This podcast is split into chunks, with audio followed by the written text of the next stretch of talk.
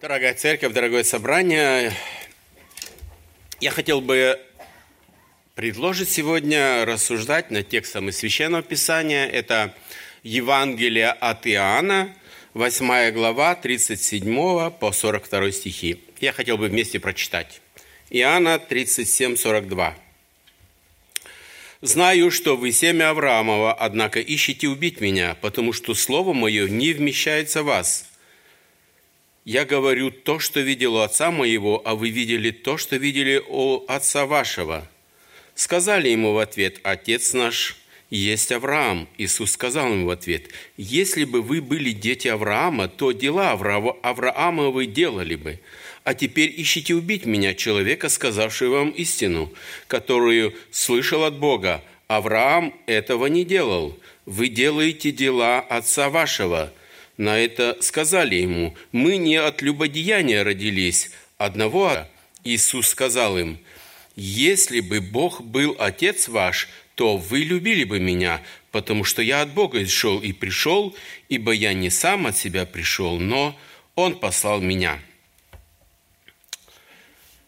Мы продолжаем рассуждать о диалоге присутствующих э, Наверное, их было множество, потому что если вначале мы говорили о празднике Кущи, который длился семь дней, и э, текст нам не говорит, приходили ли, но я думаю, что э, люди в Иерусалим всегда приходили. На поклонение был праздник или не праздник, это было как, ну, можно сказать, как в Берлине сейчас, да, э, всегда, всегда много народу ходит, и, и их не сосчитать, да? И я предполагаю, что те, с кем он вел беседы, это длительное в течение почти всей главы, наверное, присутствующие менялись. Это были, может быть, и простые иудеи, и, э, и элита, религиозная элита э, Иерусалима, это священники, законоучители. Я думаю, они менялись, и каждый задавал вопросы, и они дискутировали не только с одной группой, а с разными. Потому что одна группа уверовала, и мы видим, другая, наверное, группа уже задавала совершенно другие, э, как вот мы сейчас э, э, читали, вопросы. И, и сегодня мы попытаемся прочитать и понять, а, а, об одной важной истине. Да? Это о признаке э, из прочитанного, э, кто является Детем Божьим, или дочерью, или и сыном. Как я сказал, место события – это Иерусалим. И э, сегодняшнюю проповедь я назвал «Истинное усыновление». Мы видим из прочитанного, что вообще этот диалог он, он не был, э, так сказать, дружеским. Да? Мы читаем и видим, что евреи, когда они видели, когда они слышали э, или встречали Иисуса Христа, они его не встречали э, улыбкой в 32 зуба. Это, это разговор был всегда каким-то напряженным. Да? Они не были внутренне согласны с тем, что говорит Иисус. Их представления отличались от того, что говорил Иисус Христос. И в предыдущих стихах мы э, говорили о том, что, допустим, в 33 стихе э, Иисус говорил о свободе. О свободе, и иудеи отреагировали по-своему. А они сказали, мы семя Авраамова, и никогда не были рабами никому. И вот этот диалог продолжается, и э, первый пункт, который я назвал – это самоправедность плотского человека. 37 стих говорит Иисус, «Я знаю, что вы семя Авраамова». Посмотрите, Господь не оспаривает, э, вы какие-то посторонние или кто. Он говорит, да, вы семя Авраамова. Почему? Потому что все Священное Писание э, полно этими да, замечаниями или и утверждениями. Допустим, э, Псалом 104, который я один из многих взял, э, звучит так. «Вы семя Авраамова, рабы его, сыны Иакова, избранные, избранные его». Авраама. Вообще имя Авраама она почитаема не только э, среди у евреев, наследников, как мы говорим, по плоти, э, то есть иудеев, но и среди всех верующих, для которых Библия – это Слово Бога.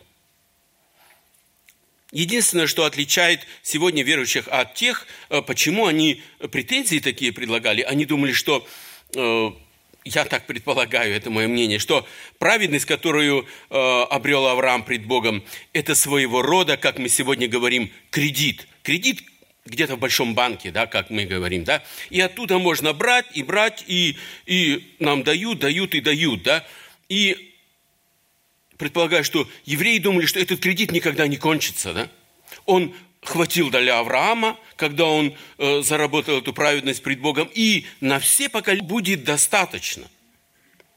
Но они забыли самого главного. Они выпустили из своих рассуждений, что, или мысли, что праведность э, Аврааму вменилась не по наследству, а через веру –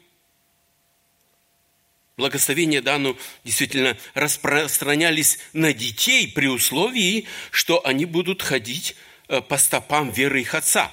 Э, это сказано к Римлянам 12, в середине 12 стиха. «Не только принявших обрезание, но и ходящих по следам веры отца нашего Авраама». Это условие было, когда благословение распространяется на следующее поколение. Не было другого – тот, кто будет так, как ходить так, как они. Но они думали, ну мы же иудеи, да? Мы, соответственно, мы дети Божии, с нами заключен завет, что же еще надо? Мы правы со всех, со всех сторон. Такие были их аргументы. Не встречали вы сегодня подобного?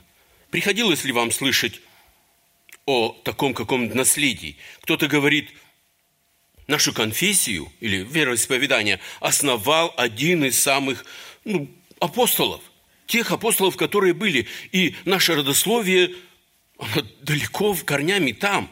Да?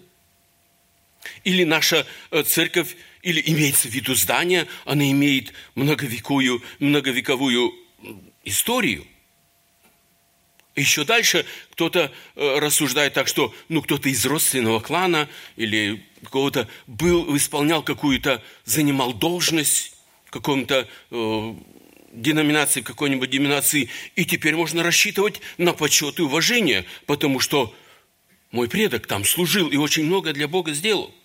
Так примерно рассуждали и евреи. Если Авраам был, то мы, соответственно, такие же – такое умозаключение, имя предшественника должно быть стимулом для подражания в богоугодных делах и поступков, не иначе. Это должно быть имя, наследие только стимулом и для подражания. Лука говорит в 3 главе 8-9 стихом, «Сотворите же достойные плоды покаяния, и не думайте говорить себе, Отец у нас Авраам, Ибо говорю вам, что Бог может из камней сих, сих воздвигнуть детей Аврааму.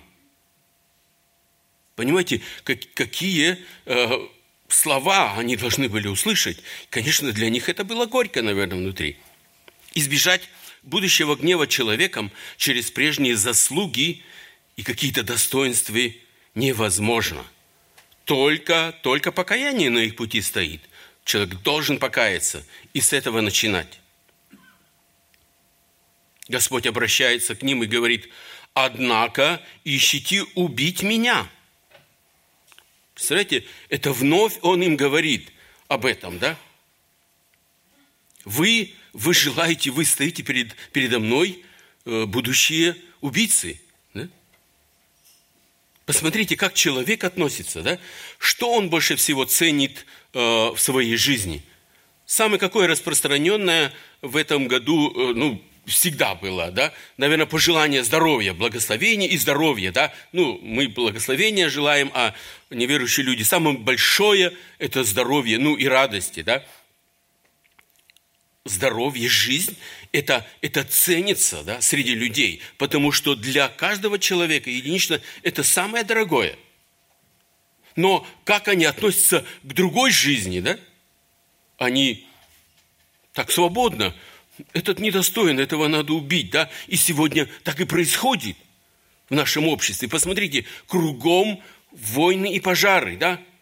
Так легкомысленно относятся э, к чужим жизням, да, как никогда. Да? Сегодняшнее время современное и образованное. Да? И вот, вот эти мысленные намерения, они не были сокрыты от Господа. Он уже многократно, и мы снова и снова, это не просто ошибка какая-то, недоразумение, что он говорил им. Он говорит, я знаю ваши мысли. Вы ищете убить меня. Может быть, они не все думали, да, не все подряд, но кто-то, может, и возмущался, да, как мы читали еще раньше. Не, говорит, небес ли в тебе? Кто тебя ищет убить? Я не собираюсь лично убивать тебя. Это кто-то, может, другой. Но одно дело – это возбуждать свой разум подобными намерениями, а другое – привести это дело в исполнение. Недавно мы читали Иоанна 8.20. «Никто не взял его, потому что еще не пришел час его». Бог Отец определил для каждого Дитя Божие, и тем более для своего Сына, сроки служения и события, тем более в жизни Иисуса Христа – Враги Христа не в состоянии внести коррективы в план Божий. Смерть Христа на Голгофе – это было не спонтанное событие. Это не потому, что вот сейчас захотелось э, евреям или римским подданным схватить Иисуса Христа, и, и вот случилось такое недоразумение. Нет, смерть Иисуса Христа на Голгофе – это план спасения рода человеческого. Это было изначально задумано именно таким образом. И сегодня мы славим за это Господа, что это событие произошло. Господь не оставил нас в неведении, что мы знаем, что это не просто э, выброс какой-то адреналина, адреналина у евреев, и они в ярости своей растерзали Иисуса Христа. Нет, это уже было изначально. Только таким образом должно было произойти искупления рода человеческого. Второй пункт, который я хотел назвать, я назвал его так, это причина непринятия, неприятия Христа. Он говорит, Иисус, дальше в этом же стихе, «Потому что Слово Мое не вмещается в вас». Слово Мое не вмещается. Э, как это себе представить?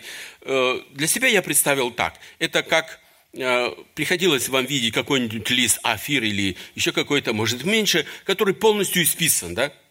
Заголовками, наверное, когда не было бумаги, было, да, помню такое время у нас, да, тоже было, что-то надо было писать, и э, не хватало листьев, бумаги не было, и полностью-полностью все исписано. Там больше уже не впишешь ни одного слова, потому что не хватает места. И я думаю, вот так как раз выглядели э, душа вот этих евреев, да, там ничто нельзя больше еще было вписать. Оно не вмещалось их, оно уже было полно по, по поверху, да?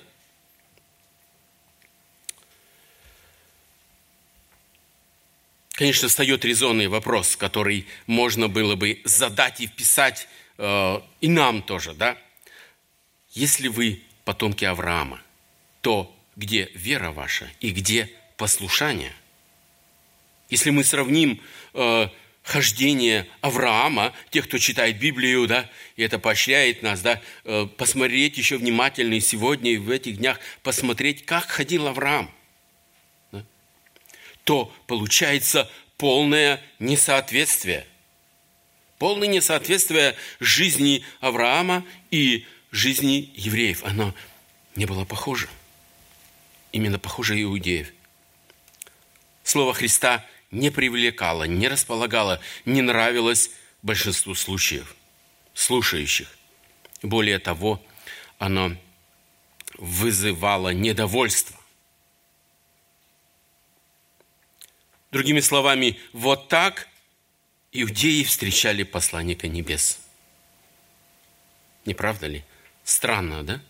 Того, кого они ждали много лет – которые ждали какой-то весточки, когда же придет тот долгожданный Мессия, и из Писания они же практически все обязаны были ходить э, в синагогу и слушать. Если у нас сегодня нет каких-то обязательств, мы ходим по желанию сюда слушать, то это у них было, если он не приходил в синагогу, то э, на него странно смотрели, да? почему ты не приходишь, да? Они слышали, из всего Писания говорилось, читалось, и этот долгожданный Мессия пришел на землю, и они таким образом его встречают. Они хотят его в мыслях хотя бы, хотят убить. Давайте мы возьмем того же Авраама и посмотрим, как он встретил э, посланников неба. Это бытие я не буду сейчас прочитывать. Я прочитаю просто, э, я выписал глаголы э, из этого, из этого содержания, этого текста в Бытие 18 глава с 1 по 8, как он встретил, как он понял, что это Господь. И в виде трех людей, мужчин, которые он видел издали. Он сидел около шатра и увидел.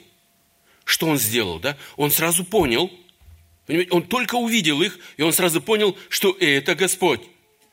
Что это э, его хочет что-то сказать ему Господь. И действительно это так было. Эти пришли э, люди от Господа, кто это был, ангели, но они были в человеческой плоти, как мы видим, да?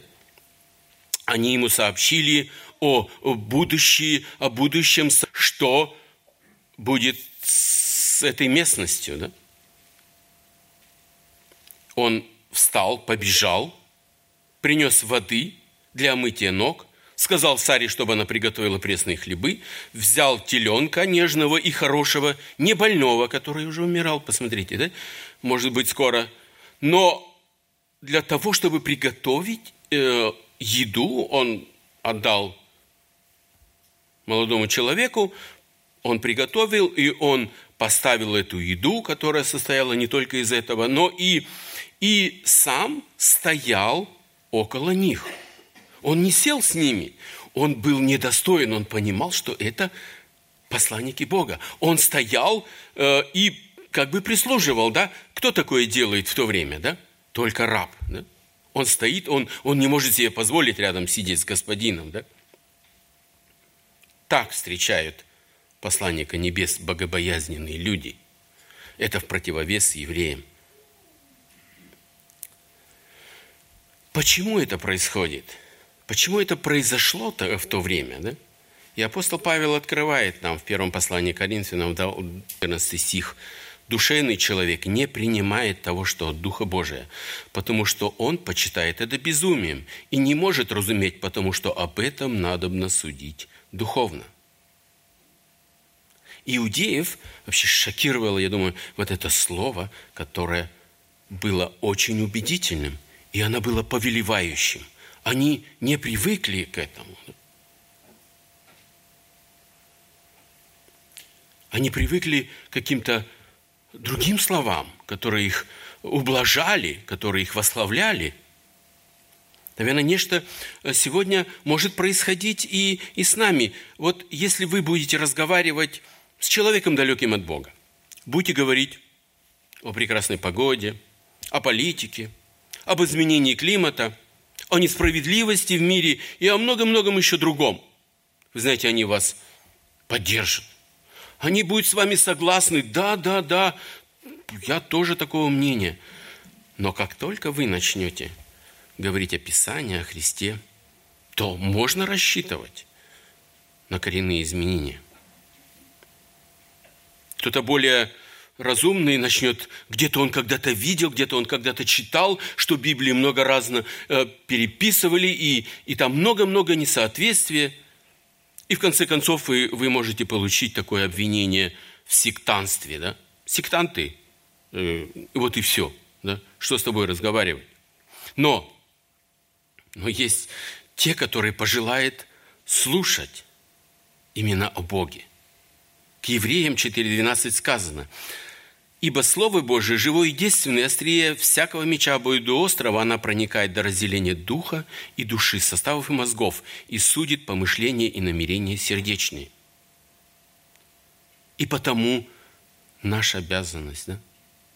наша привилегия говорить людям о Христе – кто-то примет, кто-то не примет, да? Кто-то, подобно иудею, будет раздражен, и есть таковые, да? Или кто-то отвернется. Вообще не хочу слушать, о чем ты говоришь? Сегодня, к сожалению, таких немало, которым вот это, наверное, самая сложная категория людей. Есть которые противники, да, вы знаете, с ними проще поговорить. Они, э, их как-то можно убедить. Но как убедить безразличного, да, для меня это самое большое, это загадка. Да, как убедить человека в чем-то, э, говорить о Христе, если ему абсолютно все равно, да? Только Бог может послать ему голод. Да? Следующий пункт, который я назвал, это различные источники познания. Господь говорит, я говорю то, что видел у Отца моего, а вы делаете то, что видели у Отца вашего. 38 стих. Данные нам Христом Иисусом откровение о Боге Отце, о загробном мире, основывается не просто на каких-то догадках или домыслах, Господь был подробно осведомлен о том, что Он говорил, и уверен в истинности сказанного. Господу было известны воля Отца и план спасения человечества. Приведу небольшой пример, именно из Библии, сегодня все примеры из Библии. Пример тому книга Откровения. Господь говорит о, о будущем, которое когда-то будет через... Мы еще не достигли этого, да? Через тысячи лет, две или больше тысячи лет, да, мы не знаем, когда это. А он говорит, а вот вы, вы делаете то, что видели у отца вашего. Интересно, да, заметить, что спорящие с Христом своими собственными поступками показали, кто есть их Отец. И обратите внимание, до сего момента Господь не называет их Отца по имени. Но нам понятно, кто это, да? Он скажет немножко в следующих стихах, э, которые мы разбираем, только позже скажет, кто их отец. Конечно, иудеи вот так, наверное, подняли свои плечи и думали, о ком он говорит, о каком отце? Мы же сколько раз уже сказали, и тут снова повторяет, отец наш есть Авраам. О чем ты говоришь? О каком отце? Он же такие прекрасные дела, он же все правильно делал.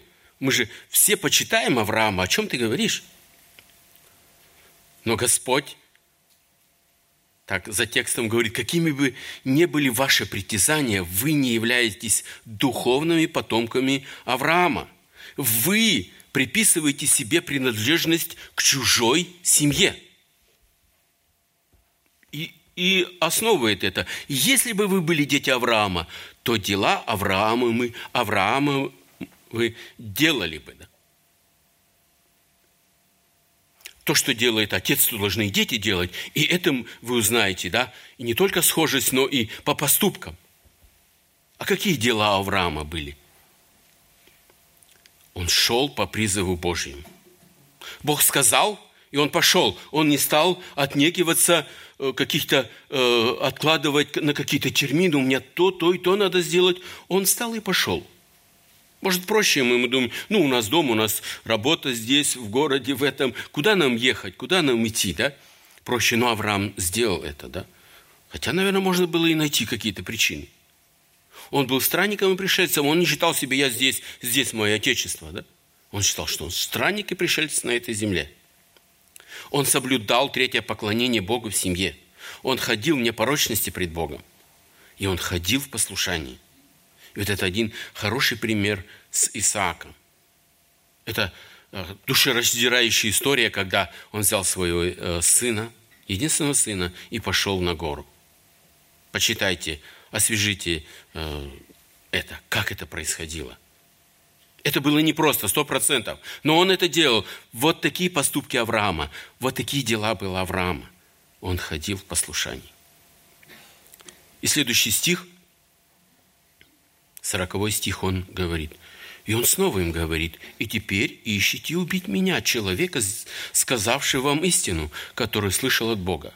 Авраам этого не делал. Интересно, да? Он снова повторяет, и единственный раз во всех Евангелиях он здесь говорит о себе как о человеке. Всегда он говорит «сын человеческий», да? А здесь говорит «человека», да? сказавшего вам истину. Он как бы не сходит к ним. Я вам говорю как человек. Хотя он был и Бог. Да? Я вам говорю истину, которую слышал от Бога.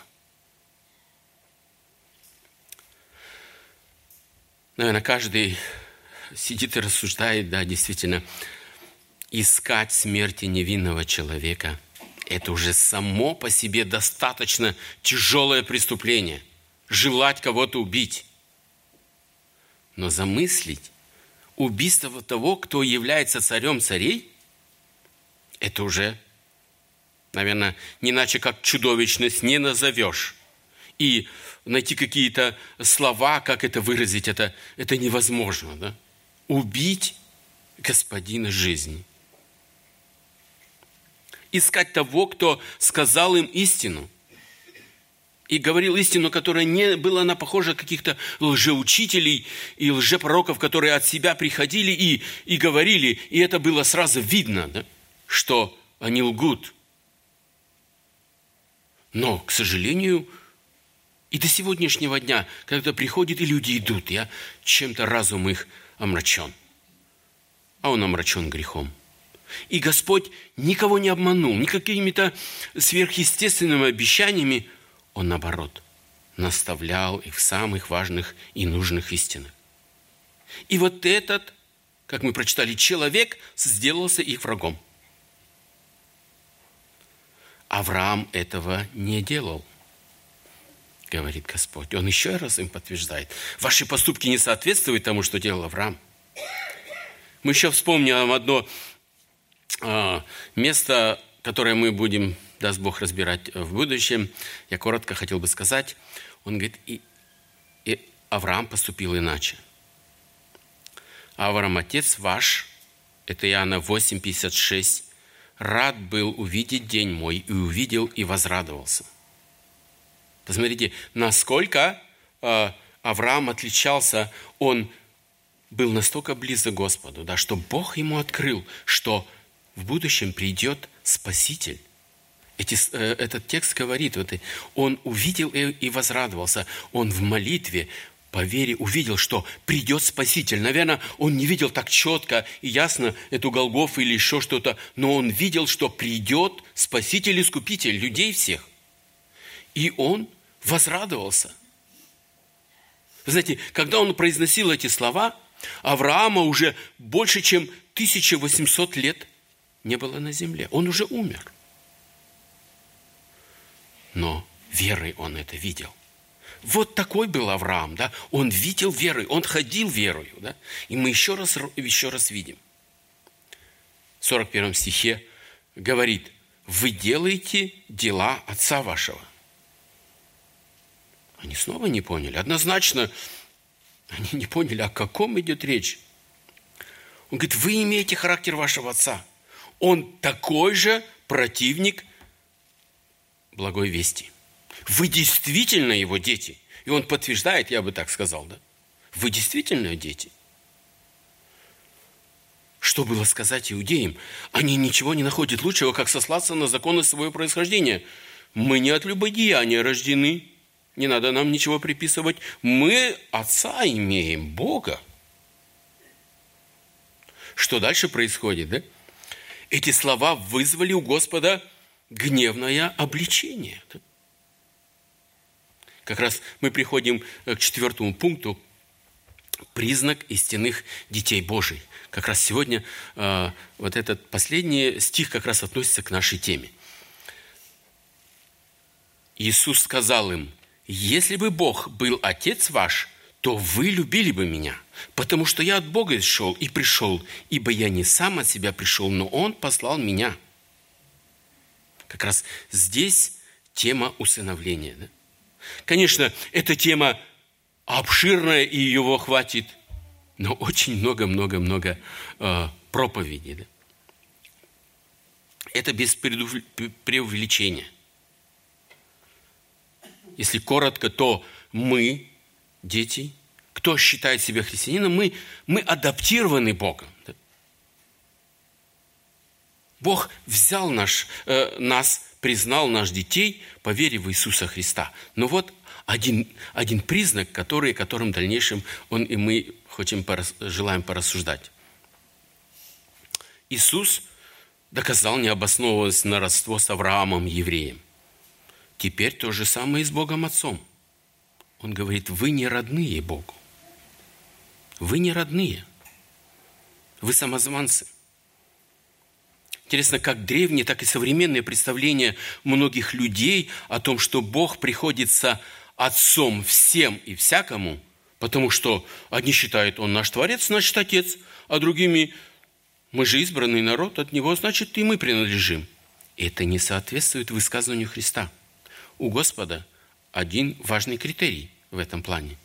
Если бы был Бог, Отец ваш, то вы любили бы меня. Понимаете? Наше усыновление определяется по тому, как мы относимся ко Христу. Нельзя просто так назвать от себя «я дитё Божие». Я, значит, кстати, я вот э, как человек, и мой папа какой-нибудь, ну, миллиардер. Что? Значит, и я миллиардер, да? Я, я наследую это, да? Но такого нет, да? Он говорит, кто не любит Господа, тот далек от того, чтобы быть чадом Божьим. Понимаете? Какая важная истина. Тот, кто не любит Бога, Иисуса Христа, не, есть, не может называться чадом Божьим. Вы знаете, это, это приговор, да, с другой стороны. Для себя мы это понимаем, но для тех, кто, кому Иисус безразличен, это приговор – и он звучит так. Апостол Павел говорит, 1 Коринфянам, Коринфянам 16, 22. «Кто не любит Господа Иисуса Христа, анафема, маранафа». Начнем с последнего. Маранафа – это на языке, на арамейском, на котором говорил Иисус Христос. На арамейском языке это как раз маранафа означает «Господь, приди». А анафема – это довольно такое страшное слово. На греческом языке это проклятие. Это проклятие, не любовь к Сыну Божьему, это преступление против, против самого Бога. Посмотрите, это проклятие. Кто не любит Иисуса Христа, тому проклятие. Апостол Павел в этом тексте не оставляет никакой лазейки, никакого выхода, никакого извинения нелюбящим Господа Иисуса. Кто идет дорогой нелюбви, идет, вы знаете куда? В погибель. Это не просто высокопарные слова. Он идет в погибель. Но интересно, как я сказал, в этих словах есть утешение, утешение для верующих. Может быть, для тех верующих, которые ну, ну, я немощный, да? Ну, я не могу проповедовать, стоять за кафедрой или что-то делать, или евангелизировать. Э, язык у меня не тот, и, и образование не то, и э, здоровья нету, и многое-многое другое. Но есть одно. Есть искренняя любовь в сердце к Господу, о которой он может засвидетельствовать без страха другим. Вот это важно пред Богом. Да? Вот это важно. Вот это фундамент, да? Вот это фундамент, на котором базируется, конечно, сегодня я не, не буду противоставлять веру и любовь, но в этом тексте мы говорим, что это очень важно. Да? Это можно определить, верующий ли, дитё Божие или не, или не дитё Божие. Это очень важно и нам сегодня осознать и испытать свое сердце, а люблю я ли Господа? Может, моя жизнь несовершенна? Но вы знаете, Писание нам открывает несколько, хотя бы я приведу несколько примеров. Помните Фома, да, или по-немецки Томас, да, э, тот человек, который засомневался в том, что Иисус Христос воскрес, когда все были, а он где-то в другом месте был, он не был, не присутствовал, и вот он начал сомневаться. Но потом, что любовь-то была, и она э, дала возможность ему встать с колена, и он сказал, Господь и Бог мой. Или помните, Давид при ну, споткнулся в жизни своей. Кто из нас не спотыкается? Поднимите руку. Но и он тоже встал. Что им двигало? Конечно же, любовь к Иисусу Христу. Или тот же Петр, да? Тот, который, наверное, больше всех, ну я так думаю, да, из Писания вижу, он горел ради Христа, он, он любил его, все. И вот под обстоятельством, когда из-за страха он тоже, ну, припал на колено, или может на оба – он говорит, любишь ли ты меня? Говорит, ты знаешь, Господи, я люблю тебя. И это сделало из, не, из него таким апостолом, который шел и проповедовал, и когда тысячи людей каялось, да? Любовь делает великие чудеса. Но если этой любви нету, если просто так внешность, образование и много-много человеческих качеств, они очень хороши, я не хочу их умолять. Но основа в отношении с Иисусом Христом – это любовь. Если любви нету, то все без пользы. Да? Помните, апостол Павел Коринфянам 13 глава, о чем он говорит? О любви. Да? Если любви нету, то я ничто. В заключение хотел бы прочитать еще Галатам 4.7, выдержка из стиха. «Если сын, то и наследник Божий через Иисуса Христа». Вот это великое, что ожидает награда за любовь. Если мы любим Христа, то мы дети Его, дочь, сын, то, э, то и наследство за нами. Великий Бог приготовил нам большое наследство. Сегодня мы не знаем, но мы знаем, что это наследство, имя которой вечность. Вечность без страданий, в радости, ничто нас не будет огорчать там. Я думаю, это, это великая благодать, которую мы не, заслужили и никогда не заслужим. Это мы только можем благодарить нашего Господа за то, что Он нам сделал, за то, что Он назвал нас, адаптировал нас, э, людей, которые никогда не знали о Нем, которые шли против Него, и один такой, как я, был, да? Сегодня Он нас принял свою семью, назвал своими детьми не просто так и каждый раз напоминать, а ты не мой, а ты не мой. Нет, Он нас принял, Он нас усыновил, и мы имеем великую благость от этого. Да? И благословение вечности ни на один день, ни на год, ни на, на отпуск. Это не отпуск вечности будет, а это вечность. Да благословит Господь нас рассуждать об этом еще больше, чем я сказал. И пусть Господь в этом прославится. Аминь. Давайте мы встанем. Может быть, кто-то желает помолиться, поблагодарить Господа, и я в заключении помолюсь.